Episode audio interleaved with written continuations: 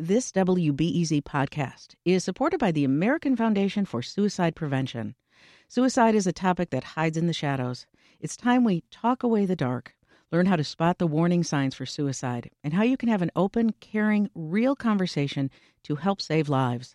Visit the American Foundation for Suicide Prevention to watch the new short film and learn more at afsp.org slash talkawaythedark. Think on your feet for our Fast and Curious 5K, a one of a kind race hosted by WBEZ and the Chicago Sun-Times on Saturday, July 27th at Humboldt Park. More info and early bird registration at wbez.org/events.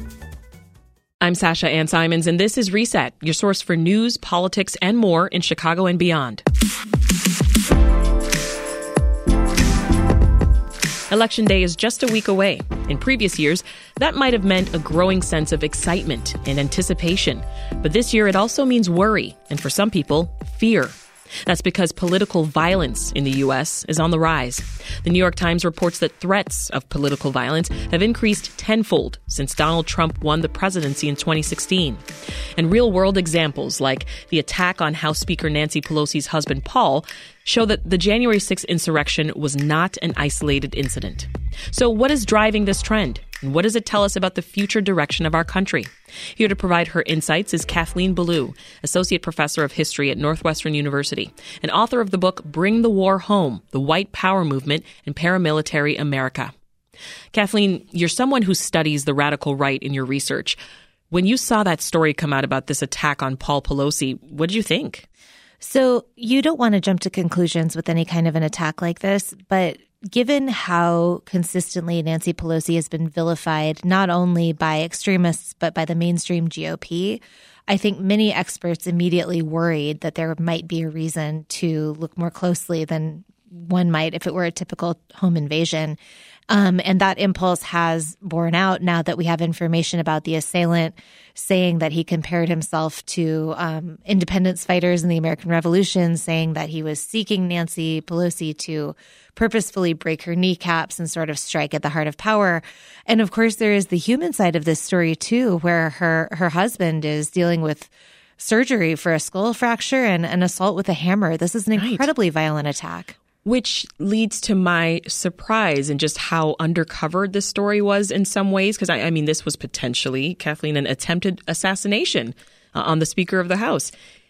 If she had been home, this could have been a much worse outcome, right? It, it, would have been a much worse outcome. This is the same sort of political ideology that leads to, for instance, the attempted uh, kidnapping of Governor Gretchen Whitmer in Michigan. Um, we now have some convictions in that case after a very bumpy road. Um, but in that case, if you'll recall, they said they were trying to quote remove her for trial. Um, in the ideology of the extreme right, um, remove for trial means hanging from an oak tree. So, I mean, these are very direct threats on life. Yeah. And we're talking about a direct attack on somebody in the line of succession. Right. Right. And and to my earlier point about how undercovered the story was, at least up until today where he's, you mm-hmm. know, appearing in, in court, do you think we've become desensitized to extremism of, of, of the far right? Absolutely. And I think that we see that not only in sort of the bubbling up of conspiracy theory um, espoused by the GOP. There was just a, a piece on President Trump doubling down on the conspiracy theory, trying to sort of imply that this was not ideological, that there was a personal reason, that there was some kind of torrid um, sexual backdrop for what happened. None of this has been proven true, and in fact, just the opposite. But we have the receipts for this person, the attacker in this case, becoming radicalized because of Gamergate, mm-hmm. um, going through a series of very predictable extreme right sort of um, paths to radical action. We have QAnon in the mix. There is some Pizzagate in the mix. There's also a bunch of sort of, you know, the tried and true stuff about Holocaust denial, mm-hmm. um, propping up Hitler, generalized anti Semitism, misogyny. And we had all of that the day of the attack, thanks to the investigative work of journalists who were on this beat. Um, yeah at Vice News and elsewhere. So so there wasn't any mystery here. So the question is, why does it take us so many days to call this what it is, which is a politically and ideologically motivated attack on a person who has been consistently demonized and vilified not only on the fringe but in our mainstream politics. There are already conspiracies circulating trying to undermine the facts of the assault.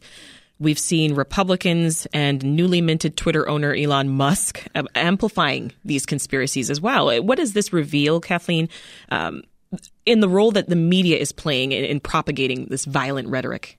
Well, first of all, I think we have to remember that someone becoming the owner of Twitter does not make them in any way a journalist or an arbiter of our news media. Um, the the source that Elon Musk reposted is from a paper that has, or I suppose a website that has repeatedly trafficked in conspiracy theory, and not just in sort of like um, I don't know, GOP talking points, mm-hmm. sorts of unproven fact, but in outright blatant conspiracy theory, there's no reason that that ever should be taken as news.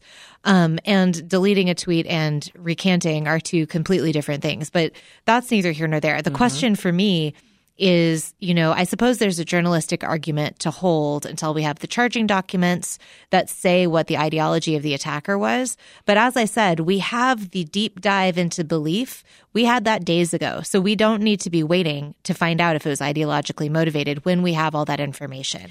Now, yeah. belief is not a crime in our country, nor is posting anti Semitic content, nor is having a blog that says the vilest things you can think of. That's all legal. But at the point where we have a critical action, a criminal action and that ideological content, what we have to do that is really hard and it's you know, I'm I'm sympathetic to how much of this news there is now that people are just overwhelmed by it. Oh, I am yeah. overwhelmed saturated by, by information. Totally saturated. But what we have to do is connect it to all of the other events that belong in the same story. Like um, uniformed vigilantes intimidating poll workers in Arizona or signing up to be poll workers while armed in Arizona, mm-hmm. like Proud Boys macing students at Penn State during an event, um, like the way that extremist ideology is not only sort of um, infiltrating into our mainstream, but extremist violence is not denounced by the GOP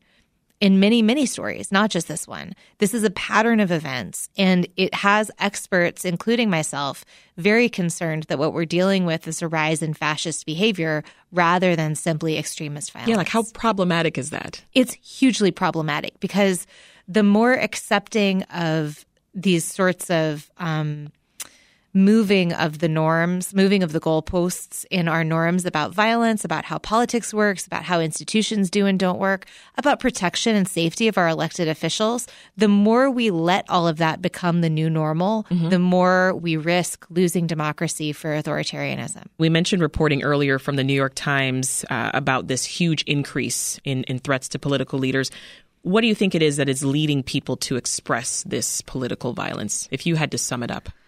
So, as a historian, I want to go way back and talk about the white power movement, which okay. is really a coalition of Klansmen, neo Nazis, um, skinheads, some parts of the militia movement, and others on the militant right who came together in the aftermath of the Vietnam War and have really mounted a, a paramilitary, by which I mean a uniformed, trained, and heavily armed attack on the United States for decades. This has proceeded without interruption, um, more or less, and has been gaining momentum this whole time.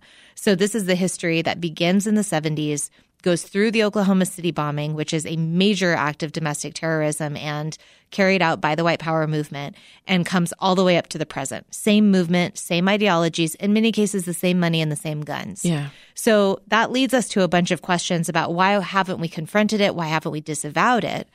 And then post um, post 2016, we really see a full on, first, a sort of reluctance to disavow this kind of activity on the fringe. And then we see more and more elements of the fringe being incorporated into the GOP mainstream. Um, and that is alarming for a number of different reasons, but mostly because it just it paves the way for not only sort of sabotage attacks on the state, which is what this movement was doing before, but for attacks on our institutions and our free elections themselves, which is what we're seeing now. Let's, let's talk more about the reaction from many Republican leaders, Kathleen. They've expressed concern over the attack on Paul Pelosi, but they will then qualify the statement afterwards. Let's listen to just one example of this. This is from the governor of Virginia, uh, Glenn Youngkin. And uh, listen, I, I want to stop for a minute and and uh, listen, Speaker Pelosi's husband, uh, they had a break in last night in their house and he was assaulted. There's no room for violence anywhere, but we're going to send her back to be with him in California. That's what we're going to go do. That's what we're going to go do. So it's interesting that he just um, he refers to it as just a break in. It is. And he says we're going to send her back, which you know they cannot do. Her seat is quite secure, and and even were she not to be uh, reelected to her position within the the the Congress, she is not going back to California. To I mean, she will go back and be with her husband, but um, not as the result of a lost election, which Correct. is what he's implying. So Yes, and honestly, that's one of the more tame ones. We have people saying that um, there's there's a strand of like whataboutism talking about the attempt on the life of Brett Kavanaugh, the Supreme Court justice, over the summer. Um, in that case, that was extensively covered in the media and resulted immediately in the passage of legislation beefing up security for Supreme Court justices. Um, there was no sort of this is an isolated event, like don't worry about it. it it's sort of like no lessening of any of this Yeah. um, from lawmakers on the left or on the right. Um, in this case, what we're seeing is much more overt um, from people peddling disinformation and conspiracy theory all the way to sort of like, well, also people on the left carry out acts of violence too. Um, and to that argument, I would also just encourage people to look at the numbers Yeah. where we have a long and deep record of extremists on the right mounting violent attacks on people, targeted communities, and our democracy on January 6th. I mean, and as you We talk have- about how, how overt it is, Kathleen, I wonder just through your research, what have you learned about how how someone makes the move from posting about conspiracy theories or white supremacy to actually becoming violent? Sure. There are as many routes to violence as there are violent actors in the white power movement. So sometimes it has to do with sort of like a, a predictable course of racist belief and then social structure. Sometimes it has to do with social interactions and um, much more soft benefits like the movement provides childcare and marital counseling, and then you meet someone and then they pull you in, right? Yeah. There's all kinds of routes.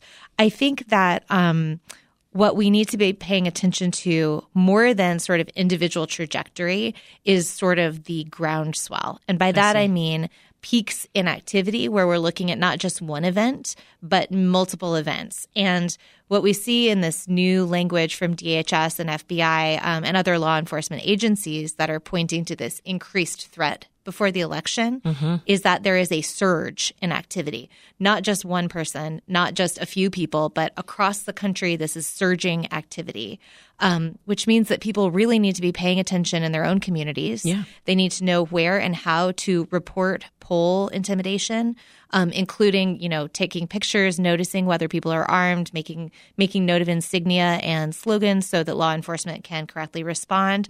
People should know how to report not only to their local police but also to FBI field offices.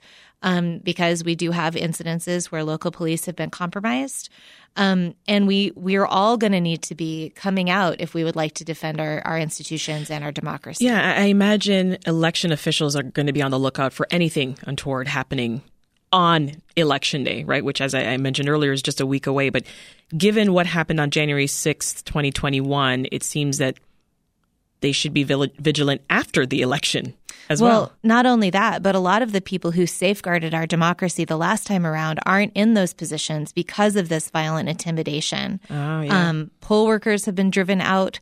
Um, you know, we even saw in the January 6th committee hearings that some of the women who who simply do poll work work as a, a mechanism of their sense of civic duty Yeah. were harassed and driven out of those posts. Poll workers, even um, elected officials who are responsible for certifying elections, have been subjected to consistent campaigns of harassment, whether or not they are Republicans. so our future, our midterms and future elections sound like they might be in bad shape. I'm concerned about that. I think a lot of others are too. Kathleen Belew is Associate Professor of History at Northwestern University. Thank you so much for your time. Thank you for having me, Sasha.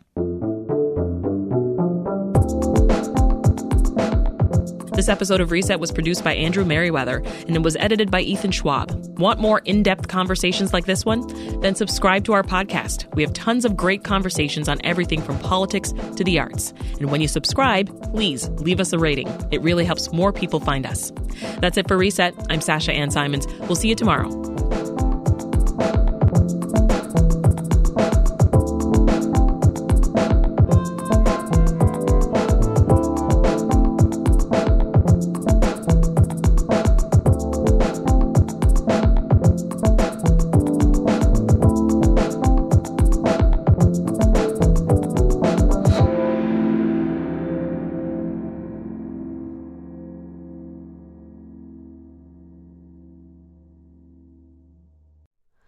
Hi, it's Terry Gross, the host of Fresh Air. We bring you in depth, long form interviews with actors, directors, musicians, authors, journalists, and more. Listen to our Peabody Award winning Fresh Air podcast from WHYY and NPR.